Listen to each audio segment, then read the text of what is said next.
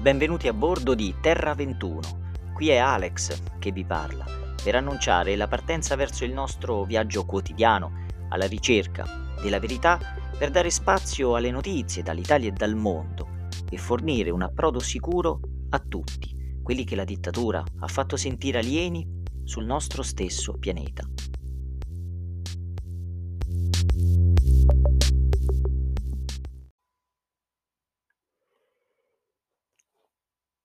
Cari amici, un, un saluto da parte del vostro Alex e bentrovati qui su questo piccolo spazio di dialogo e di commento dei fatti che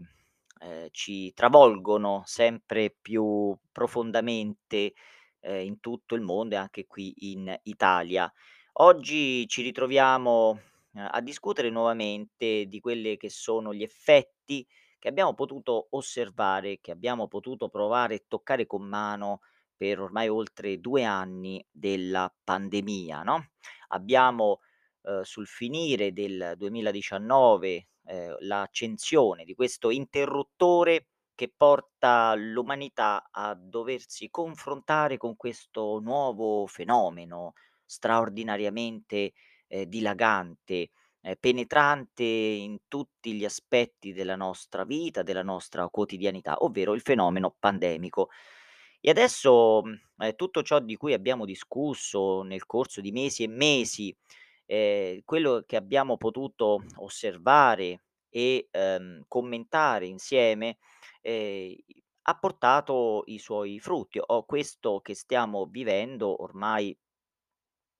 da, ehm, oltre ehm, da oltre 2 mesi, è il risultato preciso, ehm, di ciò che, ehm, il mhmm, il potere che in effetti, ehm, muove le fila di questi meccanismi, di questi fenomeni globali, ehm, ha messo in piedi. Ehm, gli effetti li stiamo vivendo oggi con una nuova fase, quella della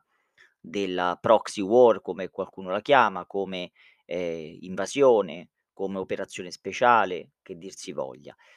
Il risultato è proprio quello, ehm, che temevamo di più purtroppo, ehm, ovvero, ehm, una, ehm, completa, ehm, degradazione della coscienza umana per poter, ehm, imporre una nuova escalation di paura e di terrore, tutto atto a destabilizzare la nostra psiche, la nostra capacità di giudizio e di reazione, non di resilienza, ma di reazione, ecco, alle a ciò che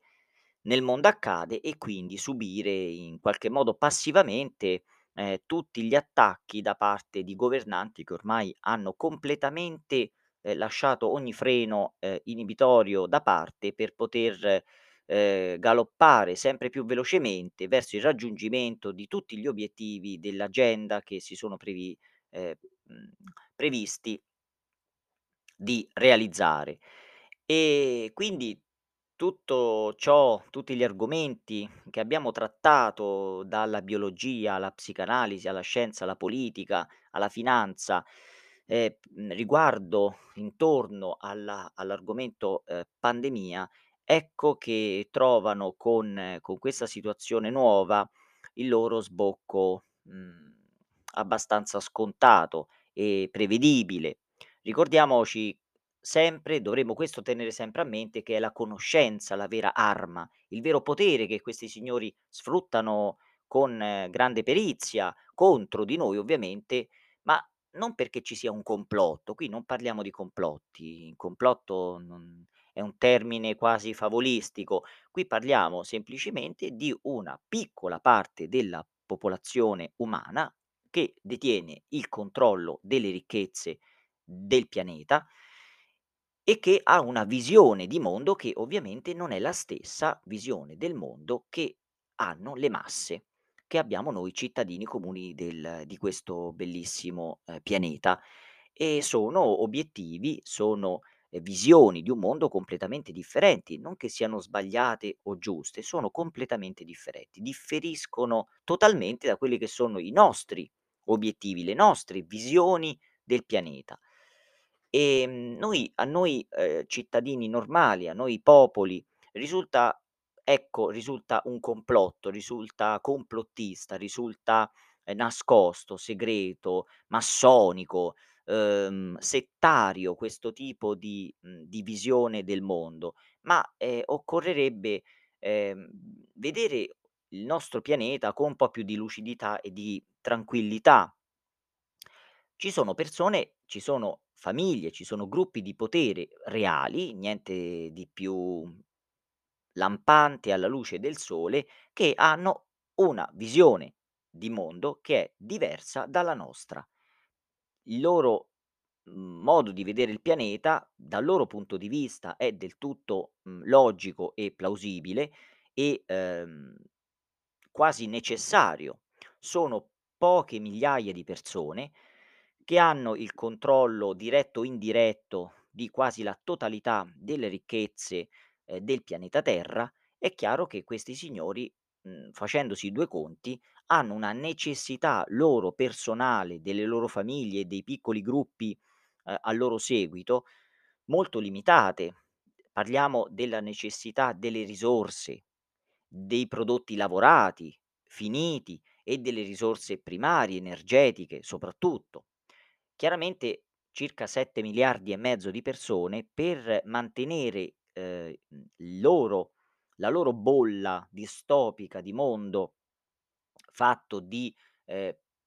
piccole, ehm, città super tecnologiche dove loro vivono come dei e quei pochi cittadini rimasti vivi essenzialmente servono per, ehm, soddisfare tutte le esigenze, ehm, pratiche di questi signori che da soli non potrebbero chiaramente, ehm, avere. Ecco che 7 miliardi e mezzo di persone sono troppe, anzi sporcano, inquinano, distruggono. Noi siamo visti come insetti deleteri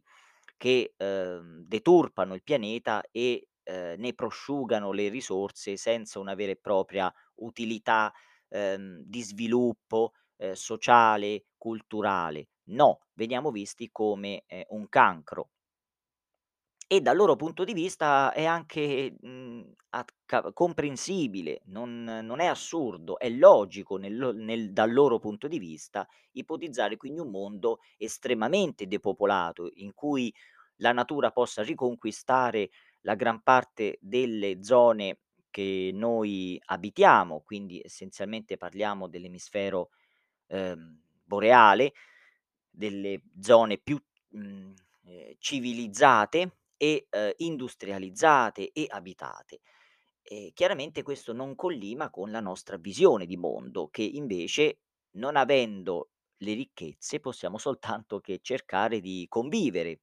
pacificamente quanto più possibile, in armonia con noi stessi e gli altri, ehm, creando la nostra famiglia, avendo un lavoro dignitoso che ci permetta di soddisfare le esigenze primarie, ma anche quelle non necessarie e di prosperare. Prosperare inteso non soltanto accumulare ricchezza, prosperare si intende evolvere dal punto di vista spirituale, culturale, morale, sociale. Ecco, questo chiaramente è visto come un ostacolo da ques da parte di questi signori, ehm, per eh, tutto ciò che è il loro piano, che non è un piano diabolico o complottista, è un è semplicemente la loro visione del mondo. Loro hanno tutto e quindi, ehm, non necessitano più di così tante persone per soddisfare i loro interessi. Ecco quindi la pandemia che ha avuto lo scopo, e ne ormai è impossibile negarlo, anche forse ai più recalcitranti,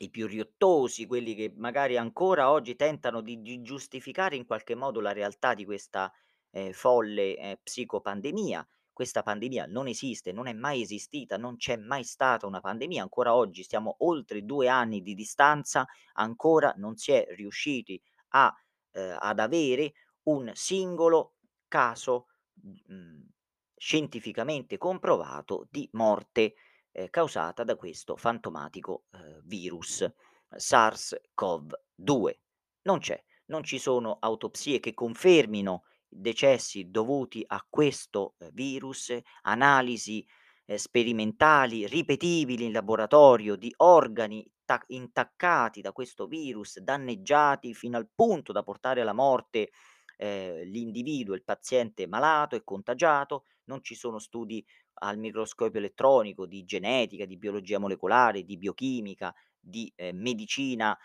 e e di ehm, ehm, di patologia, di anatomopatologia, niente di tutto ciò. Non vi sono, ehm, casi registrati u ehm, con esperimenti a fianco che dimostrino ufficialmente un singolo caso di morte, eppure c'è la percezione di questa morte. Ma questo è è il punto focale, ne abbiamo discusso in tutti i modi, sia qui sul mio podcast, ne ho ne abbiamo parlato sui miei video, ne ho pubblicati di di articoli sul mio blog, ehm, ma non solo io chiaramente, sono in tanti che cercano di, ehm, portare all'attenzione proprio, ehm, di tutti noi, mhmm, quello che in realtà poi si nasconde dietro questa questa pseudopandemia, ovvero la capacità di chi ha le conoscenze, chiaramente, questo è il punto fondamentale, di portare avanti un progetto di, ehm, induzione, ehm, alla percezione di paura. Quindi una vera e propria ipnosi, ehm, di massa e qui Carl Jung ci potrebbe insegnare molto su questo aspetto, non solo lui, sono secoli che la psicologia, la psichiatria, la psicanalisi ehm, ci, mhmm, dà gli strumenti per capire come il nostro organismo, il nostro cervello, il nostro animo si comporta nei confronti di un fenomeno, ehm, sia come individui, sia come massa. Eppure ancora siamo qui a discutere degli effetti nefasti perché non siamo preparati. Non siamo preparati perché noi, la maggior parte di noi, non conosce come il nostro io, la nostra vera essenza, ehm, si, ehm, interfaccia e risponde a fenomeni nuovi, come sono tutti quei fenomeni che noi essenzialmente non possiamo, uhm, districare, comprendere, analizzare in maniera diretta. Apriamo una piccola parentesi, mi sembra importante, ehm, soffermarci su questo punto. Noi quando dobbiamo analizzare un fenomeno nuovo, ehm, siamo come di fronte a una stanza chiusa da una porta e dobbiamo, ehm, descriverne il contenuto. Ora noi abbiamo essenzialmente 2 possibilità: aprire la porta, entrare nella stanza, utilizzare i nostri 5 sensi più il sesto senso, questa capacità innata nell'uomo di di poter, ehm, individuare, di poter capire, percepire, avere delle sensazioni che, mhmm, non, prettamente legate poi a alla chimica e alla fisica dei nostri 5 sensi, olfatto, udito, eccetera, eccetera, ehm, che ci permette un pochino di avere una, ehm, maggiore capacità di, ehm, vedere le cose anche senza appunto vederle. Ecco, utilizzando i nostri 5 sensi, che per quanto ingannevoli chiaramente perché parliamo di chimica e fisica, quindi una, mhmm, traduzione di un ehm, di un, ehm, messaggio, di un fattore fisico come potrebbero essere onde sonore o la luce o un messaggio, ehm, chimico come per esempio le molecole olfattive oppure, ehm, quelle al ta tattili oppure q mhmm, quelle che vanno ad interagire con le nostre papille gustative, ehm, nella ne sulla lingua e quindi nel gusto. Ehm, quindi abbiamo messaggi chimici e fisici che vengono tradotti dal nostro cervello e danno una serie di informazioni che poi, ehm, avvieranno il meccanismo del ragionamento critico che all'interno del cervello permette di descrivere quel fenomeno, quindi ci permette di avere una descrizione abbastanza coerente con quello che è, ehm, il nostro archivio dati che abbiamo noi nella nostra memoria, ehm, di ciò che conosciamo e permettere con una certa certezza di avere una descrizione, uhm, quanto quanto mai plausibile di ciò che c'è all'interno di questa stanza, quindi di questo fenomeno. Ma se noi non abbiamo la capacità di poter entrare all'interno di questa stanza e quindi avere una esperienza diretta di questo fenomeno, come possiamo quindi noi descriverlo? Ecco qui che, ehm, ci viene in in aiuto a descrivere proprio come l'uomo si comporta nei confronti di quest'operazione di comprensione di un nuovo fenomeno, ehm, proprio Cartesio nel suo discorso sul metodo, l'abbiamo citato tante volte perché è di fondamentale importanza la sua, ehm, comprensione di come funziona il nostro ehm, il nostro cervello nel ehm, nell'analizzare ed elaborare fenomeni nuovi, no, ecco qui che, ehm, ci viene chiesto di descrivere un fenomeno che non possiamo analizzare utilizzando i nostri sensi. Ecco pertanto che ci viene in soccorso l'affidamento. Quindi noi affidiamo la descrizione del contenuto di questa stanza che è chiusa, noi non sappiamo cosa c'è dentro, a qualcun altro. Quel qualcuno lo ha, uhm, saputo da una persona che è stata all'interno di questa stanza, oppure c'è stata lui direttamente. Esce dalla stanza, si rip chiude la porta e ci descrive ciò che ehm, ciò che c'è all'interno. Quindi noi dobbiamo fare un enorme salto nel vuoto, ovvero affidare a questo, ehm personaggio esterno, che potrebbe essere un individuo come un amico, un parente, un politico, potrebbe essere un'istituzione, potrebbe essere una chiesa, potrebbe essere una società, potrebbe essere la scuola, ehm, qualsiasi tipo di persona o struttura o istituzione a cui noi affidiamo la descrizione di un fenomeno che non possiamo conoscere in maniera diretta. Chiaramente questo ci porta, come possiamo ben individuare senza essere grandi esperti di psicanalisi, a una ehm, ad un bivio. Noi abbiamo il 50% di possibilità che ciò che ci viene narrato sia, mhmm, quantomeno plausibile e vicino alla realtà, oppure sia completamente falso. In nel primo caso siamo fortunati che il nostro, ehm, interlocutore, o meglio l'istituzione o la persona, no, cui abbiamo affidato la descrizione de questo nuovo fenomeno che non conosciamo, ehm, sia sia in buona fede e che ci descrive in effetti, ehm, in maniera reale, pressoché reale, quanto quanto osservato, oppure che ci stia mentendo.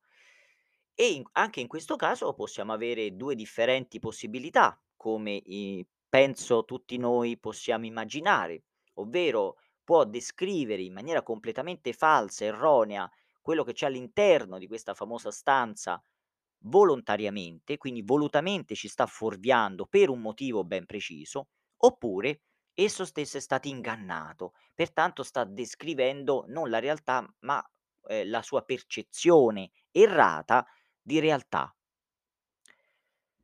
Ecco come noi siamo ehm, siamo ridotti. Ehm, in questo contesto noi viviamo. Ricordiamoci che noi la maggior parte dei fenomeni che noi viviamo sono fenomeni contingenti. Noi viviamo in una piccola bolla contingente e noi possiamo descrivere utilizzando i nostri sensi, quindi utilizzando l'esperienza diretta, soltanto pochissimi fenomeni e sono quelli che riguardano la nostra cerchia, ehm, vitale e sociale quindi il nostro io, uhm, ciò che indossiamo, uhm, ciò che leggiamo, quello che vediamo, quello il nostro lavoro all'interno della nostra famiglia, alcuni rapporti interpersonali e poco altro.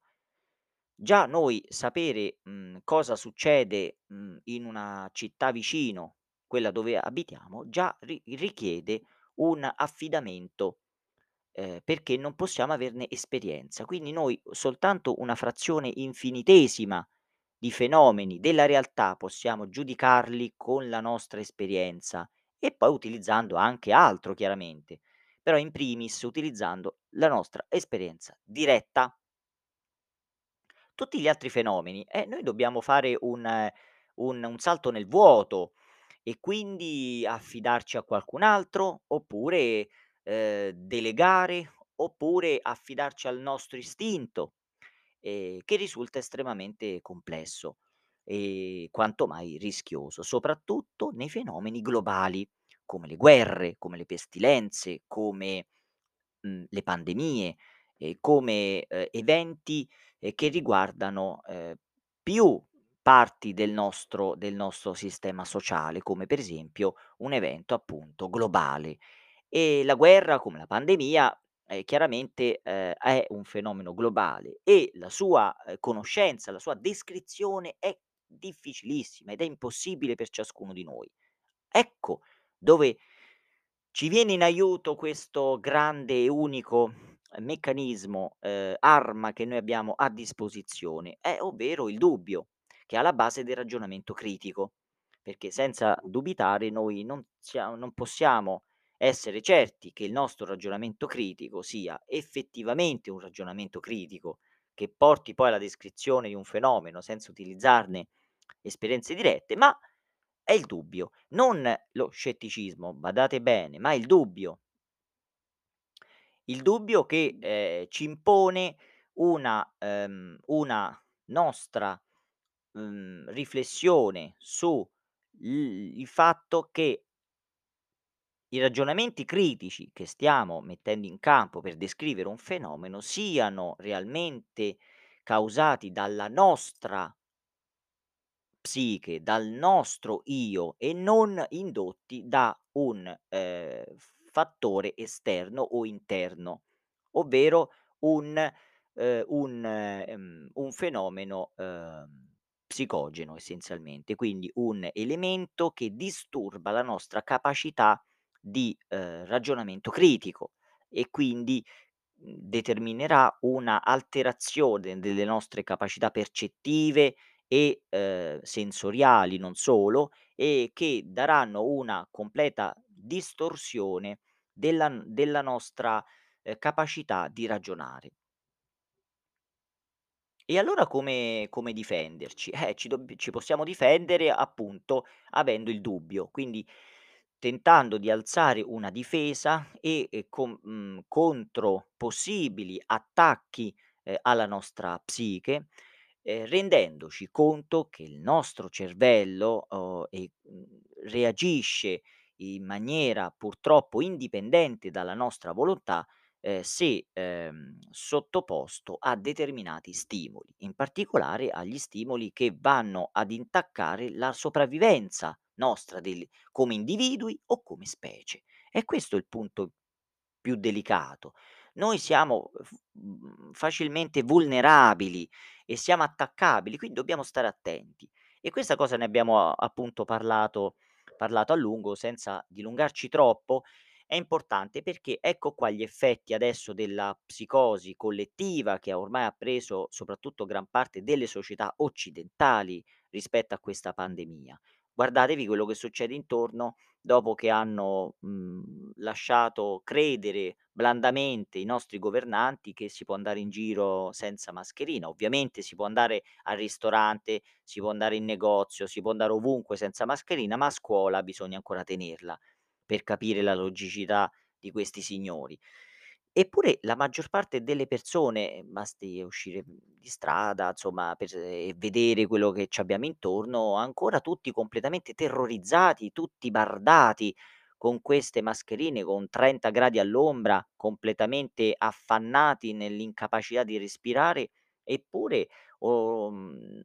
senza neanche pensarci troppo, la mascherina viene automaticamente messa su. Questo è il punto critico. Eccolo il risultato ottenuto da questi ehm, da questi signori. Oggi possiamo tranquillamente accettare che l'Italia invii armi di, ehm, distruzione a me mi piace questa mi ehm, mi piace tantissimo questa definizione di armi di difesa, armi di offesa, una di una banalità e di una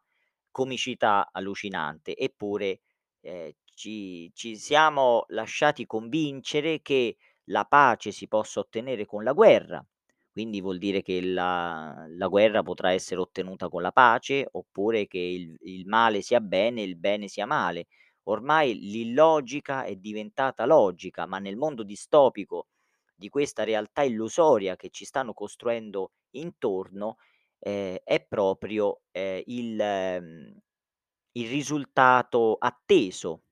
matematicamente atteso. L'illogica diventa logica e la logica può essere spiegata con l'illogica, proprio perché perché ormai siamo entrati in questa, ehm, ipnosi di massa causata da queste ondate di terrore della della pandemia, della psicopandemia e il risultato è è questo. E ci attendiamo a breve il come ultima notizia il voto della Corte Costituzionale sulla legittimità dell'obbligo vaccinale che ovviamente passerà, quasi sicuramente passerà quest'estate nel silenzio più assoluto. Questo porterà, vedrete, ad una in in settembre a causa di un nuovo, ehm, boom di Covid o come lo vol lo vorranno chiamare, porteranno all'utilizzo del Green Pass per mettere il ehm,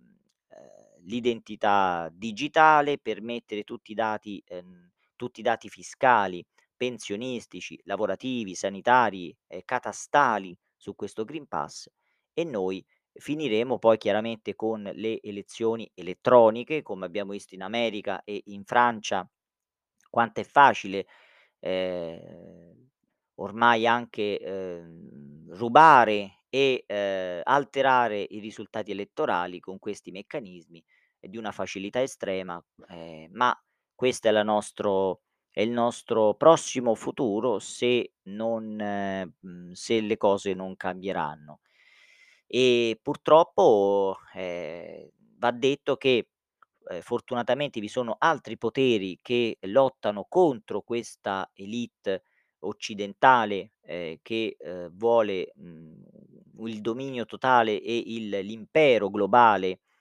ehm, che sono la Cina e la Russia e sta, mhmm, montando sempre più anche l'India, che faranno di tutto per impedire questo, perché sanno bene che verrebbero inglobati e fagocitati totalmente da questo sistema se dovessero allentare di un solo millimetro. Pertanto, nell'assurdità e nella follia in cui siamo, ehm, cascati con questa con questa nuova situazione di guerra, abbiamo proprio che l'u l'unica salvezza è il nostro nemico, perché gli interessi nazionali di Cina e Russia,